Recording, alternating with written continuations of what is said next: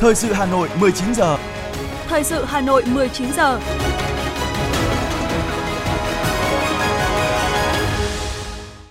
Kính chào quý vị và các bạn. Bây giờ là chương trình thời sự của Đài Phát thanh và Truyền hình Hà Nội. Chương trình tối nay, thứ năm, ngày 29 tháng 9 năm 2022 có những nội dung chính sau đây.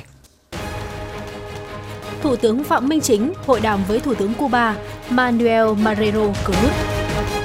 Đại hội đại biểu Đoàn Thanh niên Cộng sản Hồ Chí Minh thành phố Hà Nội lần thứ 16. Chỉ số giá tiêu dùng tháng 9 năm 2022 trên địa bàn Hà Nội tăng 0,54% so với tháng trước. 6 ca đuối nước nhập viện trong ngày, bác sĩ cảnh báo sai lầm trong sơ cứu. Phần tin thế giới có những sự kiện nổi bật. Phó Tổng thống Mỹ Kamala Harris thăm khu phi quân sự giữa hai miền Triều Tiên. 6 người bị thương trong vụ xả súng tại trường học ở Mỹ. Và sau đây là nội dung chi tiết. Thưa quý vị, sáng nay tại Phủ Chủ tịch, Thủ tướng Phạm Minh Chính đã chủ trì lễ đón trọng thể Thủ tướng Cộng hòa Cuba Manuel Marrero Cruz thăm chính thức Việt Nam từ ngày 28 tháng 9 tới ngày 2 tháng 10. Đây là chuyến thăm ngoài khu vực Mỹ Latin đầu tiên của Thủ tướng Cuba kể từ khi nhậm chức vào tháng 12 năm 2019. Ngay sau lễ đón, hai thủ tướng đã có cuộc hội đàm quan trọng tại trụ sở chính phủ. Thủ tướng Phạm Minh Chính nhiệt liệt chào mừng Thủ tướng Cuba Manuel Marrero Cruz, lần đầu thăm hữu nghị chính thức Việt Nam và bày tỏ vui mừng trước việc mối quan hệ Việt Nam-Cuba thời gian qua không ngừng được vun đắp và phát triển toàn diện. Hơn 2 năm qua, dù dịch bệnh diễn biến phức tạp, hai bên đã tổ chức các cuộc điện đàm, hội đàm trực tuyến thường xuyên và chuyến thăm trực tiếp giữa lãnh đạo cấp cao Đảng, Nhà nước, Chính phủ và Quốc hội hai nước, phản ánh mối quan hệ hữu nghị đặc biệt và hợp tác toàn diện. Thủ tướng đánh giá cao các bước phát triển mới về quan hệ hợp tác, nhất là về nông nghiệp, đầu tư, y tế. Nhân dịp này, Thủ tướng cảm ơn sự hỗ trợ và hợp tác kịp thời, hiệu quả của Cuba trong việc ứng phó đại dịch COVID-19, chia sẻ với Cuba về những thiệt hại do cơn bão Ian vừa gây ra. Thủ tướng Cuba vui mừng và xúc động khi lần đầu tiên được thăm chính thức Việt Nam trên cương vị mới, bày tỏ sự khâm phục và ngưỡng mộ lịch sử hào hùng của dân tộc Việt Nam, sự kính trọng sâu sắc đối với Chủ tịch Hồ Chí Minh vĩ đại và chúc mừng những thành tiệu đổi mới to lớn toàn diện của Việt Nam, khẳng định Cuba luôn coi trọng, mong muốn làm sâu sắc hơn nữa quan hệ đặc biệt giữa hai nước. Hai nhà lãnh đạo đã chia sẻ về kinh nghiệm lý luận và thực tiễn trong công cuộc xây dựng chủ nghĩa xã hội của mỗi nước – Thủ tướng Phạm Minh Chính đã giới thiệu với Thủ tướng Cộng hòa Cuba Manuel Mario Cruz bài viết rất quan trọng, một số vấn đề lý luận và thực tiễn về chủ nghĩa xã hội và con đường đi lên chủ nghĩa xã hội ở Việt Nam của Tổng bí thư Nguyễn Phú Trọng. Hai thủ tướng cũng đã trao đổi các biện pháp nhằm tăng cường hợp tác một cách thực chất, hiệu quả trong lĩnh vực chính trị, ngoại giao, quốc phòng, an ninh, thương mại, đầu tư, nông nghiệp, y tế, giáo dục và đào tạo – đồng thời nhất trí một số biện pháp tăng cường hợp tác về nông, ngư nghiệp và an ninh lương thực, y tế, dược phẩm, năng lượng, văn hóa, du lịch. Hai bên cũng thỏa thuận cách thức để duy trì ổn định quan hệ song phương và tạo điều kiện để doanh nghiệp của hai nước kinh doanh, đầu tư thuận lợi. Nhân dịp này, Thủ tướng Phạm Minh Chính thông báo quyết định của Đảng, Nhà nước ta ủng hộ nhân dân Cuba 5.000 tấn gạo để góp phần khắc phục những khó khăn về kinh tế xã hội gần đây. Tại kỳ họp thứ tư, Quốc hội sẽ bàn vấn đề cải cách tiền lương, điều chỉnh lương cơ sở cùng với chính phủ nghiên cứu báo cáo trung ương để có quyết sách về vấn đề này. Chủ tịch Quốc hội Vương Đình Huệ nhấn mạnh tại cuộc tiếp xúc cử tri huyện Thủy Nguyên, thành phố Hải Phòng sáng nay, về tăng tiền lương, chế độ phụ cấp cho y bác sĩ, Chủ tịch Quốc hội cho rằng việc dịch chuyển lao động từ bộ phận công sang tư tư sang công, lao động gia nhập hay rời bỏ thị trường là câu chuyện bình thường của thị trường lao động. Nhưng hiện tượng cán bộ công chức bỏ việc tăng lên bất thường thì phải nghiên cứu xem có vấn đề gì bất thường không, nhất là về thu nhập. Quốc hội và chính phủ đều đang đánh giá vấn đề này, dành thời gian trao đổi cụ thể về các vấn đề được cử tri đặt ra. Chủ tịch Quốc hội nêu rõ về cơ chế định giá thuốc và đấu thầu thuốc phải bảo đảm ba yêu cầu rất quan trọng là nguồn cung, chất lượng, chống hàng giả và giá cả phải hợp lý. Chủ tịch Quốc hội Vương Đình Huệ nhất trí phải tiếp tục cắt giảm thủ tục hành chính, tầng nấc trung gian, tăng cường phân công, phân cấp, phân quyền. Vừa qua, Quốc hội cũng đã sử dụng nhiều biện pháp để ra soát hệ thống pháp luật, trong đó đã sử dụng trí tuệ nhân tạo để ra soát, bảo đảm tính thống nhất, tránh trồng chéo vướng mắc giữa các văn bản quy phạm pháp luật. Cách đây 74 năm, vào ngày 11 tháng 6 năm 1948, Chủ tịch Hồ Chí Minh ra lời kêu gọi thi đua ái quốc với nội dung chỉ có 441 từ, lời kêu gọi của người đã làm dấy lên một phong trào lớn và còn nguyên giá trị đến tận hôm nay và chắc chắn sẽ còn lâu hơn nữa. Ra đời năm 1992, phong trào người tốt việc tốt là sự sáng tạo tiếp theo của phong trào thi đua yêu nước, góp phần làm cho hình thức, nội dung thi đua yêu nước ngày càng phong phú, hiệu quả và thiết thực, là địa phương đầu tiên trong cả nước phát động và tổ chức phong trào thi đua người tốt việc tốt. Đến nay, sau tròn 30 năm triển khai thực hiện phong trào người tốt việc tốt, đã lan tỏa sâu rộng trong các ngành, các cấp và nhân dân thủ đô và thực sự trở thành nét văn hóa của người dân Hà Nội. Chương trình nghệ thuật hội tụ và lan tỏa tổng kết 30 năm phong trào người tốt việc tốt 1992-2022, vinh danh công dân thủ đô ưu tú năm 2022, trực tiếp trên sóng của Đài Phát thanh Truyền hình Hà Nội từ nhà hát lớn vào lúc 20 giờ ngày 8 tháng 10 năm 2022. Mời quý vị và các bạn đón xem. Thưa quý vị và các bạn, sáng nay tại Cung Văn hóa Lao động hữu nghị Việt Xô, Đại hội đại biểu Đoàn Thanh niên Cộng sản Hồ Chí Minh thành phố Hà Nội lần thứ 16, nhiệm kỳ 2022-2027 diễn ra phiên trọng thể với sự tham dự của 450 đại biểu chính thức, đại diện cho hơn 600.000 đoàn viên thủ đô. Đồng chí Đinh Tiến Dũng, Ủy viên Bộ Chính trị, Bí thư Thành ủy, Trưởng đoàn đại biểu Quốc hội thành phố tới dự và phát biểu chỉ đạo. Dự đại hội về phía Trung ương có các đồng chí Phạm Tất Thắng, Ủy viên Trung ương Đảng, Phó trưởng Ban dân vận Trung ương, Bùi Quang Huy, Ủy viên Dự khuyết Trung ương Đảng, Bí thư thứ nhất Trung ương Đoàn. Về phía đại biểu thành phố Hà Nội dự đại hội có các đồng chí Nguyễn Thị Tuyến, Ủy viên Trung ương Đảng, Phó Bí thư Thường trực Thành ủy, Trần Sĩ Thanh, Ủy viên Trung ương Đảng, Phó Bí thư Thành ủy, Chủ tịch Ủy ban nhân dân thành phố, Nguyễn Ngọc Tuấn, Phó Bí thư Thành ủy, Chủ tịch Hội đồng nhân dân thành phố, Nguyễn Văn Phong, Phó Bí thư Thành ủy, nguyên Bí thư Thành đoàn, Nguyễn Lan Hương, Ủy viên Ban Thường vụ Thành ủy, Chủ tịch Ủy ban Mặt trận Tổ quốc Việt Nam thành phố. Phát biểu khai mạc đại hội, Bí thư Thành đoàn Hà Nội Chu Hồng Minh khẳng định, đại hội là sự kiện sinh hoạt chính trị đặc biệt của đoàn viên và thanh niên thủ đô, được Trung ương đoàn và Thành ủy Hà Nội quan tâm theo dõi, đánh dấu một bước phát triển mới trong công tác đoàn và phong trào thanh thiếu nhi thủ đô. Theo Bí thư Thành đoàn, nhiệm kỳ 2017-2022 vừa qua với khẩu hiệu Tuổi trẻ thủ đô gương mẫu, đoàn kết, sung kích, sáng tạo, hội nhập phát triển, công tác đoàn và phong trào thanh thiếu nhi thủ đô đã có nhiều sự chuyển biến tích cực, toàn diện và đạt được nhiều kết quả quan trọng. Đoàn Thanh niên thành phố Hà Nội tự hào là đơn vị nhiều năm liền xuất sắc toàn diện trong công tác đoàn và phong trào thanh thiếu nhi của toàn quốc, vinh dự được Chủ tịch nước tặng thưởng huân chương lao động hạng nhất vì có thành tích xuất sắc trong lao động, sáng tạo, xây dựng và bảo vệ Tổ quốc Việt Nam xã hội chủ nghĩa, vinh dự được Thủ tướng Chính phủ tặng cờ đơn vị xuất sắc trong thực hiện các nhiệm vụ của thành phố. Từ đó, Đoàn Thanh niên Cộng sản Hồ Chí Minh thành phố Hà Nội càng nhận thức sâu sắc hơn về trách nhiệm của mình đối với thủ đô và đất nước,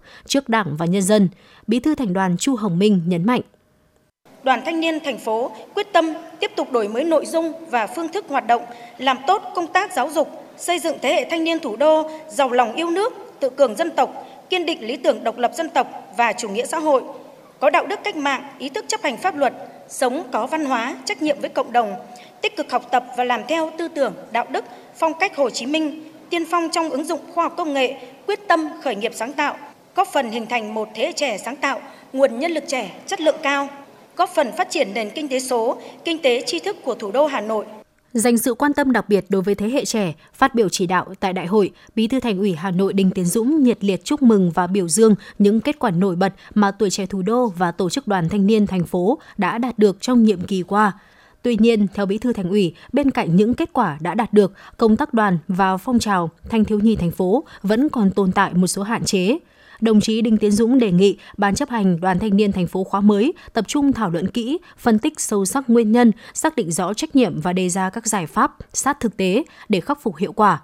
nhấn mạnh yêu cầu, nhiệm vụ đặt ra đối với thủ đô Hà Nội trong giai đoạn mới, đặc biệt là nhiệm vụ chính trị trong nghị quyết số 15 ngày 5 tháng 5 năm 2022 của Bộ Chính trị về phương hướng nhiệm vụ phát triển thủ đô Hà Nội đến năm 2030, tầm nhìn đến năm 2045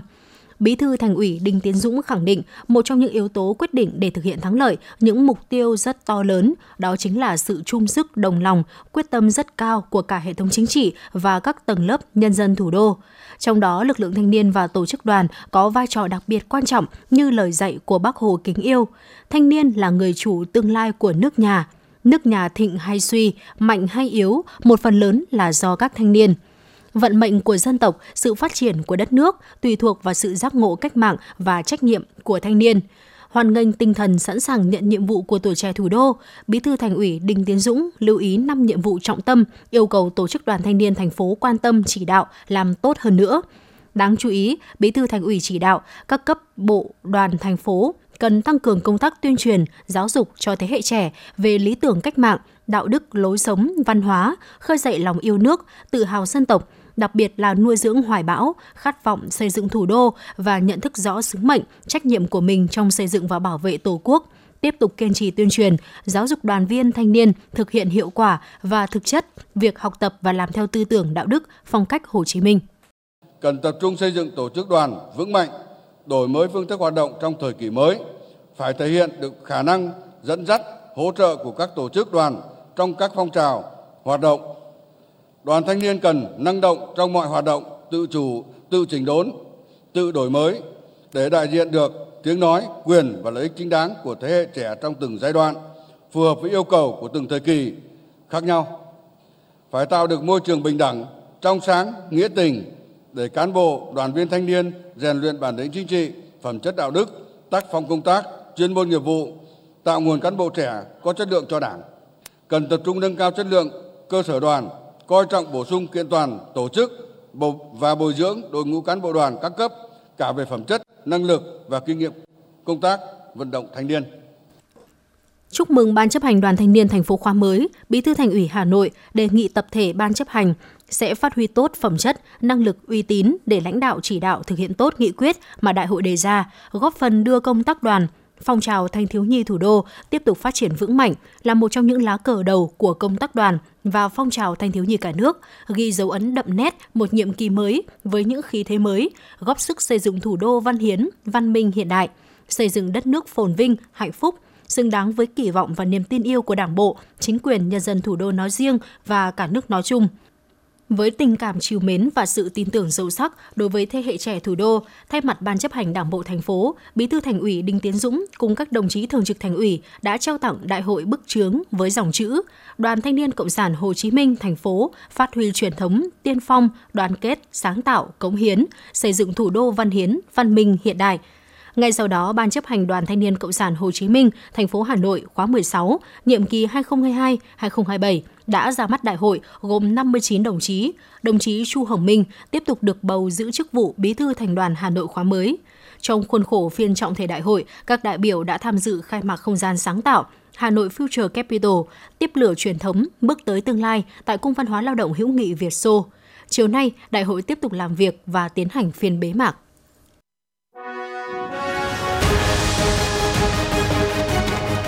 Thời sự Hà Nội, nhanh, chính xác, tương tác cao.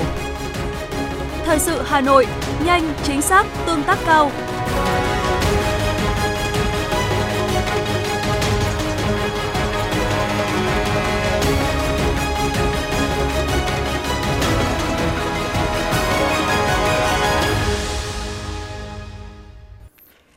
Thưa quý vị và các bạn, những sự kiện nổi bật diễn ra trong ngày sẽ nối tiếp chương trình thời sự tối nay. Cấp ủy chính quyền địa phương cần tiếp tục phát huy tinh thần đoàn kết cùng tháo gỡ khó khăn, tập trung hoàn thành kế hoạch năm 2022. Đó là ý kiến chỉ đạo của Ủy viên Trung ương Đảng, Phó Bí thư Thành ủy, Chủ tịch Ủy ban nhân dân thành phố Trần Sĩ Thanh trong buổi chiều nay tại buổi làm việc với lãnh đạo quận Hoàng Mai về tình hình phát triển kinh tế xã hội, an ninh quốc phòng 9 tháng đầu năm, nhiệm vụ trọng tâm 3 tháng cuối năm 2022 và giải ngân vốn đầu tư công. Tại buổi làm việc, trực tiếp trả lời 5 nhóm nội dung đề xuất của quận Hoàng Mai, Chủ tịch thành phố đã chỉ đạo xử lý ngay một số vấn đề nóng để tháo gỡ khó khăn cho cơ sở, như là về xây dựng trường học. Kết luận tại buổi làm việc, Chủ tịch thành phố giao văn phòng Ủy ban dân thành phố khẩn trương có thông báo kết luận các phần việc và thời hạn rõ ràng. Yêu cầu quận Hoàng Mai cần tiếp tục tập trung quyết liệt hơn, bám sát từng phần việc, phối hợp với các ngành tháo gỡ vướng mắc triển khai kế hoạch, bảo đảm hoàn thành mục tiêu năm 2022. Sáng nay, Ủy viên Ban Thường vụ Thành ủy, Phó Chủ tịch Thường trực Hội đồng Nhân dân thành phố Phùng Thị Hồng Hà đã tiếp công dân theo ủy nhiệm của đồng chí Chủ tịch Hội đồng Nhân dân thành phố Hà Nội đối với vụ việc của ông Đoàn Hồng Vinh, trưởng ban quản trị trung cư N3B Lê Văn Lương, phường Nhân Chính, quận Thanh Xuân. Theo đơn của ông Đoàn Hồng Vinh, năm 2017, Ban quản trị tòa nhà N3B đã gửi văn bản gửi Ủy ban dân thành phố Hà Nội và Sở Xây dựng kiến nghị về việc bố trí nhà sinh hoạt cộng đồng – Ủy ban nhân dân thành phố đã có văn bản về việc đồng ý thu hồi hơn 203 m2 tại tầng 1 của tòa nhà này để làm nhà sinh hoạt cộng đồng. Tuy nhiên đã hơn 4 năm qua, cư dân vẫn không được bàn giao nhà sinh hoạt cộng đồng. Kết luận tại buổi tiếp công dân, Phó Chủ tịch Thường trực Hội đồng Nhân dân thành phố Phùng Thị Hồng Hà đề nghị Ủy ban dân thành phố chỉ đạo Sở Xây dựng hướng dẫn kiểm tra và đôn đốc công ty trách nhiệm hữu hạn một thành viên quản lý và phát triển nhà Hà Nội làm thủ tục thu hồi hơn 203 m2 diện tích của tầng 1, chuyển đổi công năng sang làm nhà sinh hoạt cộng đồng của cụm nhà trung cư N3B và N3A Trung Hòa Nhân Chính, bàn giao cho địa phương quản lý theo đúng quy định, báo cáo kết quả về Thường trực Hội đồng Nhân dân thành phố trong tháng 11 năm 2022.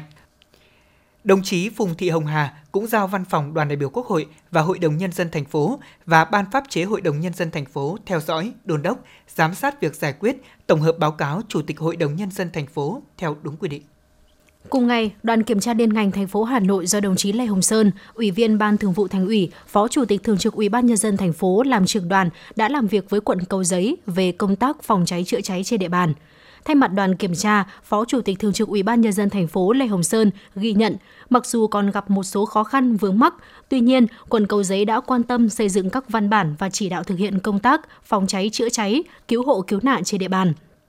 Trước tình hình cháy, nổ, sự cố tai nạn diễn biến phức tạp, khó lường, nhất là các vụ cháy tại các cơ sở kinh doanh karaoke trên địa bàn quận Cầu Giấy thời gian qua, Phó Chủ tịch Thường trực Ủy ban nhân dân thành phố nhấn mạnh một số nội dung trọng tâm mà quận Cầu Giấy cần quan tâm chỉ đạo thực hiện trong thời gian tới. Trước tiên, cần siết chặt kỷ luật, kỷ cương, nâng cao vai trò trách nhiệm trong lãnh đạo, chỉ đạo của các cấp ủy đảng, chính quyền, các ngành chức năng, đặc biệt là Chủ tịch Ủy ban Nhân dân các phường trong việc ra soát, xử lý, tái kiểm tra các cơ sở vi phạm về phòng cháy chữa cháy, quán karaoke trên địa bàn, đầu tư mua sắm, trang bị các phương tiện chữa cháy tại chỗ, từng bước đáp ứng tốt hơn, phù hợp với đặc thù của từng phường –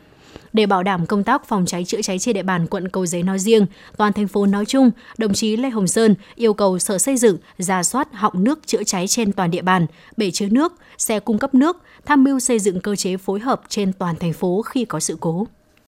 Sáng nay, Ủy ban nhân dân thành phố Hà Nội, Hội Kiến trúc sư Việt Nam và Hội Kiến trúc sư Hà Nội tổ chức lễ ký chương trình hợp tác về lĩnh vực quy hoạch kiến trúc trên địa bàn thành phố. Tham dự có Phó Chủ tịch Ủy ban nhân dân thành phố Dương Đức Tuấn, Chủ tịch Hội Kiến trúc sư Việt Nam Pha Đăng Sơn và Chủ tịch Hội Kiến trúc sư Hà Nội Nguyễn Văn Hải cùng đại diện các đơn vị sở ngành liên quan.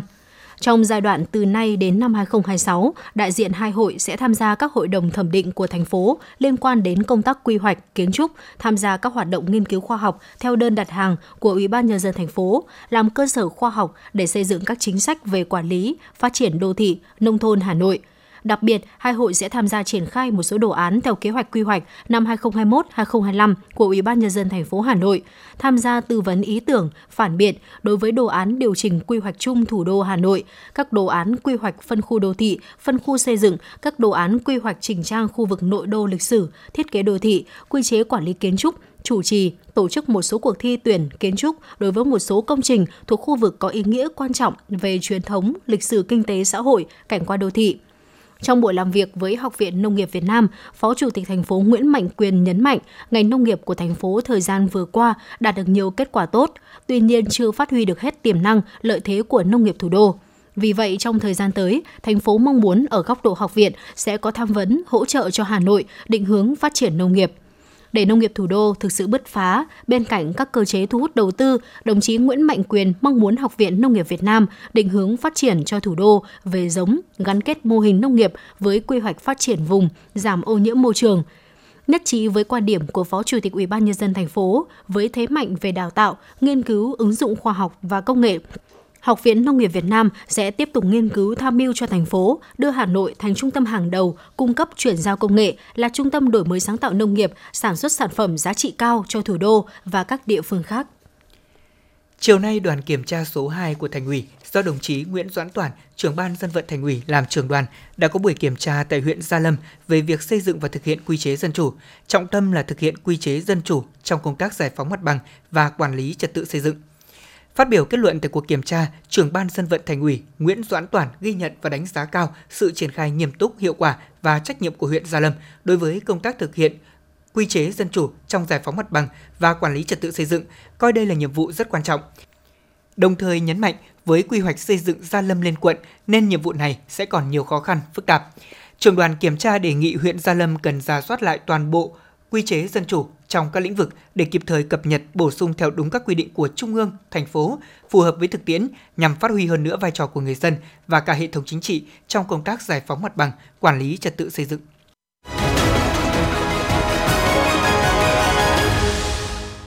Tiếp theo là những thông tin kinh tế.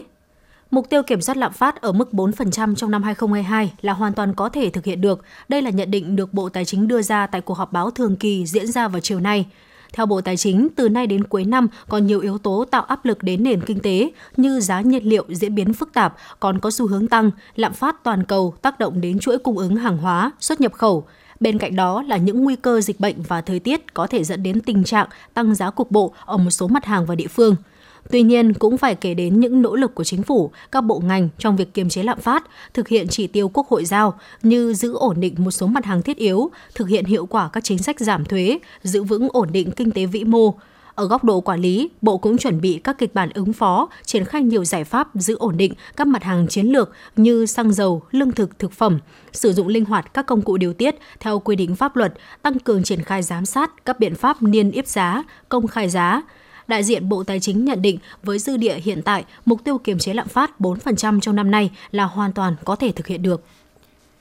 Theo Tổng cục Thống kê, chỉ số giá tiêu dùng CPI tháng 9 năm 2022 của cả nước tăng 0,4% so với tháng trước. Nguyên nhân chủ yếu là do giá hàng hóa dịch vụ tiêu dùng thiết yếu tăng theo giá nguyên liệu đầu vào và một số địa phương tăng học phí năm học mới 2022-2023. Trong tháng này, có 9 nhóm hàng tăng giá so với tháng trước. Cụ thể, nhóm hàng ăn và dịch vụ ăn uống tăng 0,18%, nhóm đồ uống và thuốc lá tăng 0,13%, nhóm may mặc mũ nón giày dép tăng 0,16%, nhóm nhà ở vật liệu xây dựng tăng 0,94%, nhóm thiết bị và đồ dùng gia đình tăng 0,16%. Đặc biệt, nhóm giáo dục tăng 5,84% do khai giảng năm học mới, kéo theo nhiều chi phí liên quan trên diện rộng. Nhóm văn hóa, giải trí và du lịch tăng 0,03%. Nhóm hàng hóa và dịch vụ khác tăng 0,14%. Có hai nhóm giảm giá, trong đó nhóm giao thông giảm 2,23% do giá xăng liên tục giảm ở các kỳ điều chỉnh trong tháng và nhóm bưu chính viễn thông giảm 0,04%. Số liệu từ báo cáo kinh tế xã hội quý 3 và 9 tháng đầu năm 2022 vừa được Tổng cục Thống kê công bố sáng nay cho thấy kinh tế quý 3 và 9 tháng năm 2022 khởi sắc trên hầu hết các lĩnh vực. Tổng sản phẩm trong nước GDP quý 3 năm 2022 ước tính tăng khá cao ở mức 13,67% so với cùng kỳ năm trước. GDP 9 tháng năm 2022 tăng 8,83% so với cùng kỳ năm trước, là mức tăng cao nhất của 9 tháng trong giai đoạn 2011-2022.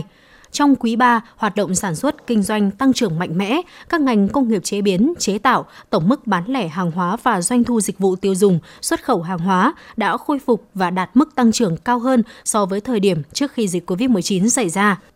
Trong khi đó, kinh tế vĩ mô tiếp tục được duy trì ổn định, lạm phát được kiểm soát tốt, CPI bình quân quý 3 năm 2022 tăng 3,32% so với quý 3 năm 2021. Bình quân 9 tháng năm nay, CPI tăng 2,73% so với cùng kỳ năm trước, lạm phát cơ bản tăng 1,88%.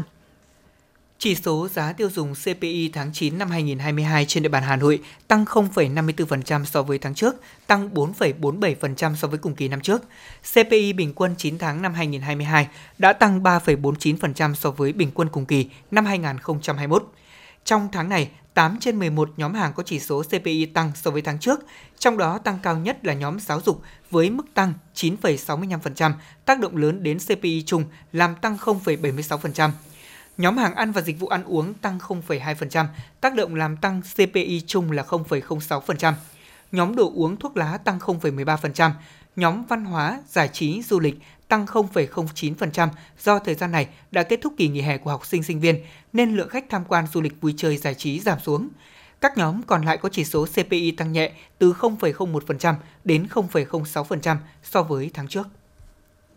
Thưa quý vị và các bạn, trong nhiệm kỳ 2020-2025, Đảng bộ huyện Mê Linh đề ra mục tiêu tốc độ tăng trưởng kinh tế bình quân đạt 8 tới 8,5% một năm. Trong đó, công nghiệp xây dựng tăng 8,5% một năm, dịch vụ tăng 8,7% một năm và nông nghiệp tăng 2,5% một năm. Thu ngân sách nhà nước trên địa bàn huyện đạt 1.000 tỷ đồng một năm, giá trị sản xuất nông nghiệp hàng năm đạt 205 triệu đồng một hectare. Để hoàn thành mục tiêu này, huyện Mê Linh tập trung triển khai đồng bộ các giải pháp hướng tới nâng cao chất lượng tăng trưởng và sức cạnh tranh của nền kinh tế, tiếp tục triển khai hiệu quả nghị quyết Trung ương năm khóa 12 về phát triển kinh tế tư nhân, trở thành một động lực quan trọng của nền kinh tế thị trường, định hướng xã hội chủ nghĩa. Trong đó, huyện chủ động phối hợp với các sở, ngành của thành phố hoàn thiện hạ tầng dịch vụ, khu công nghiệp Quang Minh 1, đồng thời cải thiện môi trường đầu tư kinh doanh, thúc đẩy tăng trưởng khởi nghiệp, đổi mới sáng tạo, chủ động hướng dẫn doanh nghiệp và nhà đầu tư tháo gỡ khó khăn vướng mắc trong việc lập, triển khai các dự án đầu tư trên địa bàn huyện. Cùng với đó, Mê Linh tập trung phát triển hệ thống hạ tầng dịch vụ du lịch và logistics cả về số lượng và chất lượng, phát triển các làng nghề tập trung trên địa bàn, phát triển hệ thống kết cấu hạ tầng kỹ thuật, nhất là các dự án công trình trọng điểm, hệ thống kết cấu hạ tầng khung, hạ tầng đô thị, nông thôn theo hướng đồng bộ, văn minh hiện đại, thân thiện với môi trường. Nông nghiệp phát triển theo hướng sản xuất hàng hóa tập trung, tạo ra sản phẩm an toàn chất lượng. Cùng với việc phát triển ổn định các vùng trồng rau, hoa, cây ăn quả, nông nghiệp Mê Linh gắn với du lịch sinh thái trải nghiệm, đồng thời phát triển chăn nuôi, thủy sản, mô hình trang trại tập trung ngoài khu dân cư, bảo đảm an toàn vệ sinh thực phẩm và môi trường sinh thái. Mặt khác là gắn sản xuất với chế biến tiêu thụ nông sản trên cơ sở phát triển mạnh các hình thức hợp tác, liên kết sản xuất giữa hộ gia đình và doanh nghiệp. Ông Đường Văn Đức, Bí thư Đảng ủy xã Vạn Yên, huyện Mê Linh cho biết. Trong cái ờ, cơ cấu kinh tế của Vạn Yên ấy, thì trên 70% là dịch vụ và các ngành nghề khác. Ờ, nông nghiệp của chúng tôi cũng chiếm rất là ít. Ờ, ở Tiên Đài thì nghề truyền thống của họ trước đây là làm đậu. Bây giờ ờ, đảng, đảng ủy cùng với ủy ban xã đang xây dựng cái định hướng để có thể phát triển đây thành một sản phẩm ô cốp trong thời gian tới và nhiều nhất ở Vạn Yên bây giờ là chủ yếu là các đơn các gia đình là thực hiện thầu đất công ích quỹ ai của xã để xây dựng mô hình kinh tế gia trại. Các hộ gia đình cũng tương đối thành công trong cái việc xây dựng này. Thực hiện chương trình xây dựng nông thôn mới, đến nay sau 10 năm, toàn huyện đã có 16 trên 16 xã của huyện đạt chuẩn nông thôn mới, huyện đạt 9 trên 9 tiêu chí nông thôn mới. Trong thời gian tới, huyện Mê Linh tiếp tục đầu tư xây dựng nông thôn mới nâng cao, nông thôn mới kiểu mẫu, phát triển theo hướng đô thị. Ngoài việc xây dựng hạ tầng nông thôn, huyện Mê Linh cũng đã chú trọng tổ chức sản xuất nông nghiệp, chuyển đổi cơ cấu cây trồng và vật nuôi nông nghiệp trên địa bàn huyện, phát triển theo hướng sản xuất hàng hóa, ứng dụng công nghệ cao, an toàn thực phẩm, bước đầu xây dựng được thương hiệu hàng hóa nông sản, tăng sức cạnh tranh trên thị trường. Nhờ đó mà đời sống vật chất và tinh thần của nhân dân trong huyện ngày càng được nâng lên. Ông Phùng Quang Minh, xã Thạch Đà, huyện Mê Linh nói: Tôi thấy quê hương là rất nhiều thay đổi, đặc biệt là gần đây trong phạm vi 10 năm cái chương trình Đảng và Nhà nước ta đầu tư cho địa phương xây dựng nông thôn mới thì hiện trạng là hiện nay so với ngày xưa là quá đẹp, nhân dân rất hồ hởi phấn khởi, trên tinh thần là gì là hết sức là ủng hộ phong trào cũng như là gì là được hưởng thụ cái quyền lợi ờ, của phong trào mà đã tạo ra cho nhân dân. Cùng với đó, Mê Linh cũng tập trung phát triển sản xuất và tái cơ cấu ngành nông nghiệp, phát triển kinh tế nông thôn. Trong đó đã hình thành những vùng sản xuất chuyên canh tập trung với quy mô lớn như vùng rau an toàn gần 300 ha tại các xã Tráng Việt, Tiền Phong. Vùng trồng hoa với diện tích 500 ha tại các xã Mê Linh, Đại Thịnh, Văn Khê và vùng trồng rau màu diện tích 2.000 ha. Huyện cũng đã xây dựng được 3 nhãn hiệu tập thể, 8 chuỗi liên kết sản xuất, 35 sản phẩm ô cốp được công nhận từ 3 sao trở lên. Ông Lê Văn Khương, Phó Chủ tịch Ủy ban dân huyện Mê Linh cho biết. Năm 2022 và trong cả nhiệm kỳ 2025 thì với cái thực hiện cái nghị quyết của Đại hội Đảng bộ lần thứ 11 thì Ủy ban huyện sẽ thực hiện xây dựng các cái đề án và tập trung các cái nguồn kinh phí để duy trì các cái xã và à, xây dựng các cái xã còn lại để đạt được nông, xã nông thôn mới nâng cao và tiến tới là huyện nông thôn mới nâng cao.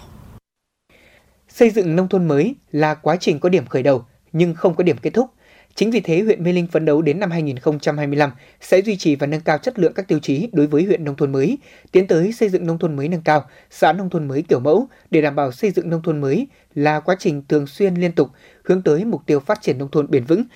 kinh tế phát triển, hạ tầng kinh tế xã hội hiện đại, môi trường sinh thái trong lành, giữ gìn và phát huy bản sắc văn hóa làng quê, chất lượng đời sống vật chất và tinh thần của người nông dân không ngừng được nâng cao.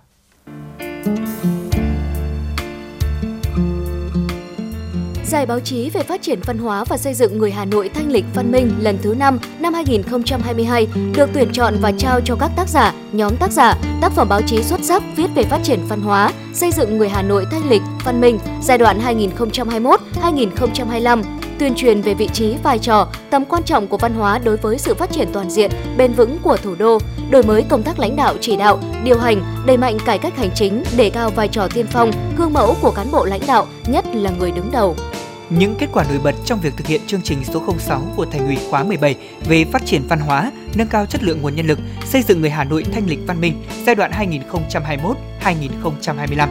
Nghị quyết số 09 ngày 22 tháng 2 năm 2022 của Thành ủy về phát triển công nghiệp văn hóa trên địa bàn thủ đô giai đoạn 2021-2025, định hướng đến năm 2030, tầm nhìn đến năm 2045 gắn với thực hiện hai quy tắc ứng xử của thành phố. Phản ánh gương điển hình, tập thể cá nhân, mô hình mới, cách làm hay, đạt hiệu quả tích cực trong phát triển văn hóa, xây dựng người Hà Nội thanh lịch văn minh, những khó khăn bất cập, những biểu hiện tiêu cực, các vấn đề còn tồn động trong phát triển văn hóa thủ đô và việc thực hiện hai quy tắc ứng xử của thành phố.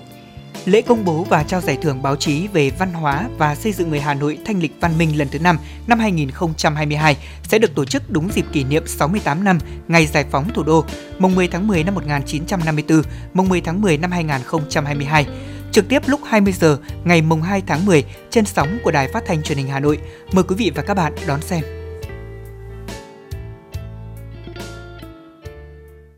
Mời quý vị và các bạn nghe tiếp phần tin. Sáng nay tại Hà Nội, Thứ trưởng Bộ Lao động Thương binh và Xã hội Nguyễn Thị Hà cùng đại diện lãnh đạo vụ ASEAN, Bộ Ngoại giao, vụ Gia đình, Bộ Văn hóa Thể thao và Du lịch, Hội Liên hiệp Phụ nữ Việt Nam đã tham dự chương trình đối thoại cấp Bộ trưởng ASEAN Hoa Kỳ do Indonesia chủ trì, tổ chức theo hình thức trực tuyến.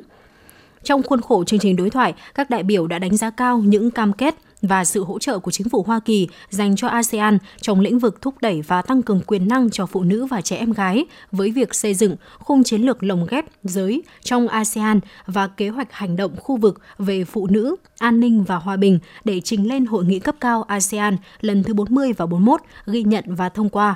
Đồng thời, các đại biểu cũng ghi nhận về những tiến bộ của khu vực ASEAN trong việc tăng cường quyền năng kinh tế cho phụ nữ với việc thúc đẩy nền kinh tế kỹ thuật số và tài chính để cải thiện năng lực cho phụ nữ và trẻ em gái trong ASEAN phát triển tiềm năng kinh doanh của phụ nữ, đẩy mạnh việc phòng chống bạo lực đối với phụ nữ và trẻ em gái.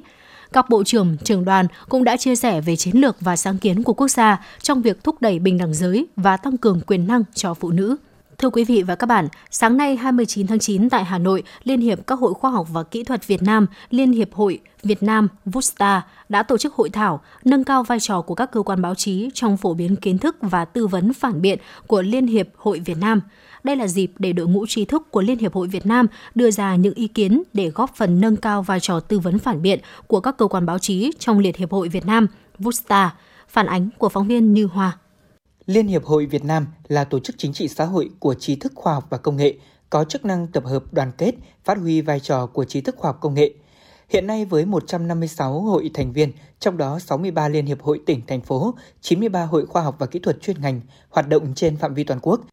Trí thức trong hệ thống Liên hiệp hội Việt Nam đã và đang tham gia vào các hoạt động như nghiên cứu khoa học và phát triển công nghệ, chuyển giao các tiến bộ khoa học công nghệ vào sản xuất đời sống, phổ biến kiến thức khoa học và công nghệ, tham gia xây dựng xã hội học tập, góp phần nâng cao dân trí, đào tạo nhân lực, bồi dưỡng nhân tài.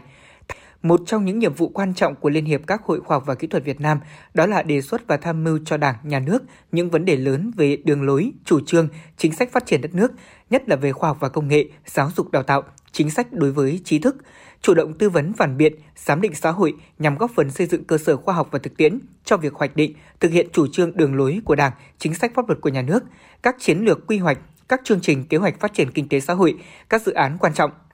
Phát biểu khai mạc đại hội thảo, Phó giáo sư tiến sĩ Phạm Quang Thao, Phó Chủ tịch Liên hiệp Hội Việt Nam cho biết, sự kiện hôm nay sẽ góp phần nâng cao vai trò tư vấn phản biện của các cơ quan báo chí trong Liên hiệp Hội Việt Nam. Đây mới là cái cái cái chủ đề rất là quan trọng. Chúng ta bàn với nhau như thế nào để cho cái tầm của chúng ta lên, thực hiện đúng chức năng nhiệm vụ của chúng ta. Thế và ờ, đóng góp nhiều hơn nữa cho cái ờ, sự nghiệp báo chí của liên hiệp hội đã để thực hiện đúng cái tôn chỉ cùng mục đích của chúng ta là sản phẩm đoàn kết đội ngũ trí thức, phát huy sáng tạo và thực hiện đúng đường lối chủ trương của đảng và nhà nước.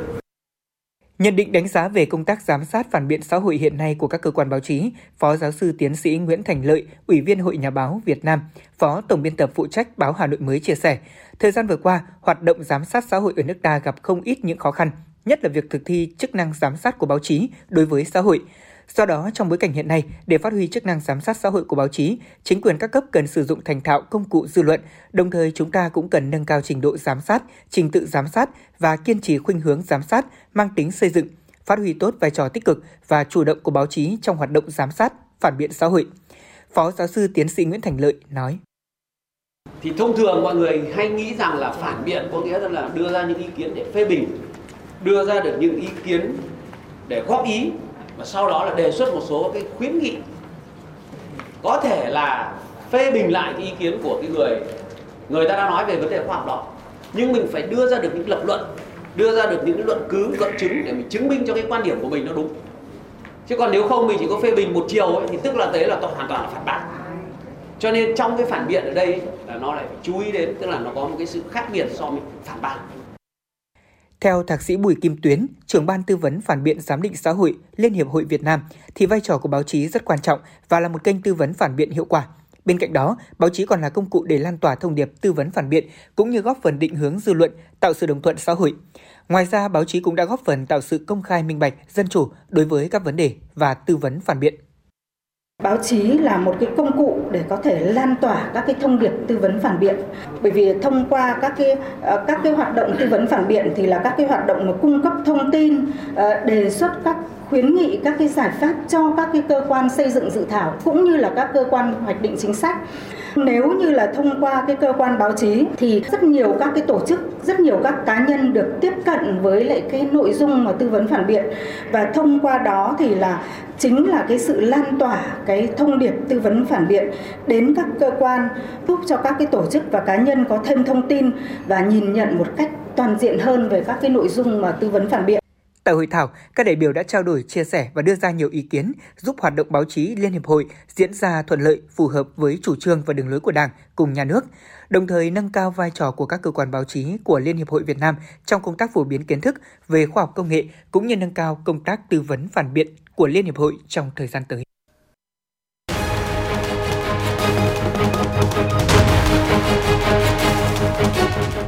Rộng hát hay Hà Nội năm 2022 điểm hẹn nghệ thuật cho các bạn trẻ yêu âm nhạc đã chính thức khởi động. Tham gia giọng hát hay Hà Nội năm 2022, các thí sinh được quảng bá hình ảnh trên các phương tiện truyền thông, được huấn luyện bởi những giảng viên thanh nhạc và có cơ hội tỏa sáng trên sân khấu cùng các nghệ sĩ nổi tiếng và tham gia cùng chuỗi hoạt động đồng hành cùng cuộc thi.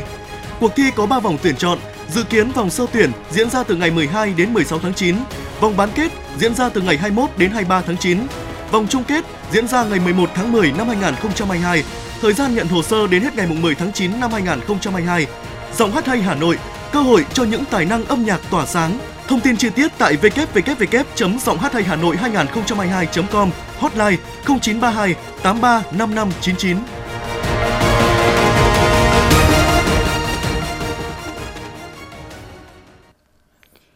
Tiếp theo là những tin tức về văn hóa và giáo dục. Thưa quý vị và các bạn, Bộ Văn hóa, Thể thao và Du lịch vừa ban hành kế hoạch tổ chức liên hoan trình diễn trang phục truyền thống các dân tộc thiểu số Việt Nam khu vực phía Bắc lần thứ nhất năm 2022, dự kiến diễn ra từ ngày 18 đến 20 tháng 11 tại Làng Văn hóa Du lịch các dân tộc Việt Nam, Đồng Mô, Sơn Tây, Hà Nội. Liên hoan được tổ chức nhằm cụ thể hóa các chủ trương và đường lối của Đảng, chính sách pháp luật của nhà nước về công tác bảo tồn, phát huy văn hóa của các dân tộc thiểu số, tôn vinh những giá trị văn hóa truyền thống tốt đẹp của các dân tộc khu vực phía Bắc trong nền văn hóa đa dạng mà thống nhất của cộng đồng 54 dân tộc anh em Việt Nam. Khởi dậy khát vọng, niềm tự hào dân tộc, phát huy tính tích cực, ý thức tự lực tự cường của đồng bào các dân tộc thiểu số. Liên hoan cũng là cơ hội để các nghệ nhân, nghệ sĩ, diễn viên quần chúng vùng đồng bào dân tộc thiểu số được giao lưu văn hóa, học tập và trao đổi kinh nghiệm trong công tác bảo tồn, phát huy văn hóa truyền thống của các dân tộc nhằm thắt chặt tình đoàn kết, gắn bó giữa các dân tộc, xây dựng và phát triển đời sống văn hóa lành mạnh, tiến bộ. Đây là dịp để giới thiệu quảng bá các giá trị trang phục, văn hóa truyền thống của các dân tộc thiểu số Việt Nam tới bạn bè ở trong nước và quốc tế, góp phần phát triển du lịch. Thông tin từ Tổng cục Thống kê công bố hôm nay cho biết, tính chung 9 tháng của năm 2022, khách quốc tế đến nước ta đạt khoảng 1,87 triệu lượt người, gấp 16,4 lần so với cùng kỳ năm trước, nhưng vẫn giảm nhiều so với cùng thời điểm năm 2019, khi chưa có dịch COVID-19. Doanh thu dịch vụ lưu trú ăn uống 9 tháng qua ước đạt 430,9 nghìn tỷ đồng, tăng 54,7% so với cùng kỳ năm trước do nhu cầu vui chơi và du lịch của người dân tăng cao trong dịp hè. Doanh thu du lịch lữ hành 9 tháng của năm 2022 ước đạt 18,2 nghìn tỷ đồng, gấp 3,9 lần so với cùng kỳ năm trước do hoạt động du lịch phục hồi mạnh mẽ, đặc biệt là du lịch nội địa. Tuy nhiên, doanh thu du lịch lữ hành 9 tháng năm nay mới chỉ bằng 55,9% so với cùng kỳ năm 2019. Toàn ngành du lịch vẫn đang tích cực thực hiện xúc tiến, quảng bá hình ảnh du lịch Việt Nam nhằm thu hút khách quốc tế. Hôm nay 29 tháng 9, tại Trung tâm Hội nghị Quốc gia Hà Nội, Bộ Giáo dục Đào tạo tổ chức hội thảo về công tác biên soạn, xuất bản, sử dụng sách giáo khoa giáo dục phổ thông và trưng bày sách giáo khoa Việt Nam và cả nước. Khu trưng bày giới thiệu lịch sử phát triển sách giáo khoa Việt Nam và các nước được chia thành nhiều khu vực chuyên đề, trong đó sách giáo khoa giáo dục phổ thông Việt Nam được chia qua các thời kỳ theo các mốc thay sách 1957, 1981, 2002, 2020. Khu trưng bày giới thiệu sách giáo khoa của một số quốc gia trong khu vực và trên thế giới, gồm có các sách giáo khoa của Lào, Thái Lan, Malaysia, Nhật Bản, Hàn Quốc, Trung Quốc, Pháp, Nga, Anh. Một số sách được giải thưởng quốc gia và sách giáo khoa điện tử thuộc các bộ sách hiện hành cũng đã được trưng bày giới thiệu lần này. Tham quan và tìm hiểu về sách giáo khoa giáo dục phổ thông của Việt Nam và các nước, chị Lê Thị Thúy ở quận Thanh Xuân, Hà Nội và em Đỗ Nam Khánh, học sinh lớp 7A6, trường Trung học cơ sở Mỹ Đình 1 cho biết.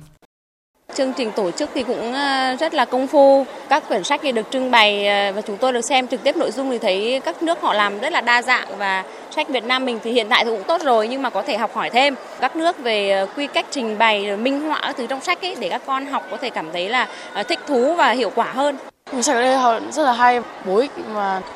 một số quyển tiếng nước ngoài con thấy rất là thú vị. Con xem những cái quầy sách cũ mà thế hệ bố mẹ con đọc cái sách cũ mà bố con mà học thì nó nhiều chữ còn sách hiện tại thì nó có nhiều hình ảnh và nó dễ hiểu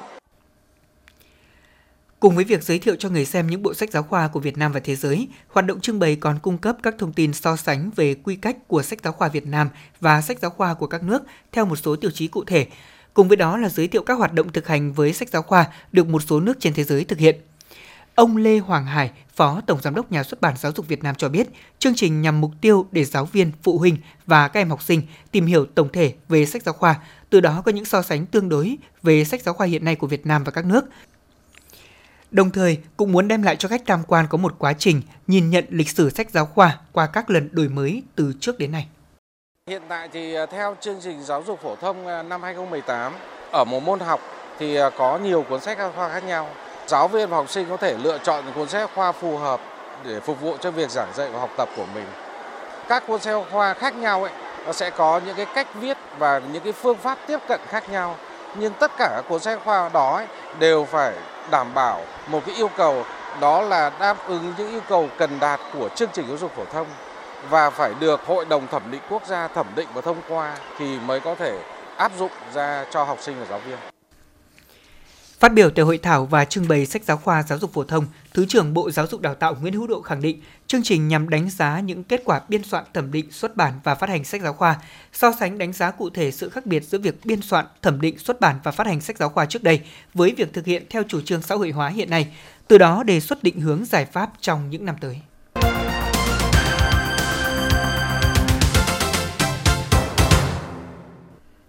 Quý vị và các bạn đang nghe chương trình thời sự của Đài Phát thanh Truyền hình Hà Nội. Phần tin thế giới sẽ tiếp nối chương trình. Phó Tổng thống Mỹ Kamala Harris đã tới thăm khu phi quân sự ngăn cách hai miền Triều Tiên khi bà có chuyến công du tới Hàn Quốc trong ngày hôm nay. Chuyến thăm được đánh giá là một tín hiệu mạnh mẽ về cam kết của Mỹ với đồng minh Hàn Quốc trước các báo cáo tình báo cho rằng Triều Tiên đã sẵn sàng hoạt động thử nghiệm hạt nhân lần thứ bảy. Thưa quý vị và các bạn, các viện nghiên cứu tài chính hàng đầu của Đức đã đưa ra dự báo chung về triển vọng kinh tế nước này trong năm 2023 trước tình hình chi phí năng lượng cao kỷ lục đang gây sức ép lên các doanh nghiệp và các hộ gia đình. Theo đó, giới chuyên gia cảnh báo lạm phát sẽ tiếp tục gia tăng tại Đức trong thời gian tới, khiến nền kinh tế lớn nhất châu Âu có thể rơi vào vòng suy thoái. Tốc độ tăng giá tiêu dùng sẽ tăng cao hơn nữa trong những tháng tới, đạt tốc tỷ lệ hàng năm là 8,8% vào năm 2023 Ước tính nền kinh tế lớn nhất châu Âu này cũng sẽ bị sụt giảm 0,4% trong năm sau. Ngân hàng Trung ương châu Âu ECB có thể sẽ tăng lãi suất để kiềm chế lạm phát trong hai cuộc họp vào tháng 10 và tháng 12 tới. Dự kiến mỗi lần tăng sẽ tăng 75 điểm cơ bản và đây cũng là mức được các ngân hàng trung ương tại châu Âu ủng hộ. Theo Chủ tịch ECB Christine Lagarde, ngân hàng sẽ tăng thêm lãi suất ở mức trung lập, tức là không kích thích cũng như không làm chậm đà tăng trưởng kinh tế. Trong hai cuộc họp trước, ECB đã tăng lãi suất thêm tổng cộng 125 điểm cơ bản, tốc độ siết chặt chính sách tiền tệ mạnh nhất. Tuy nhiên, lạm phát trong khu vực này phải mất hàng tháng mới giảm.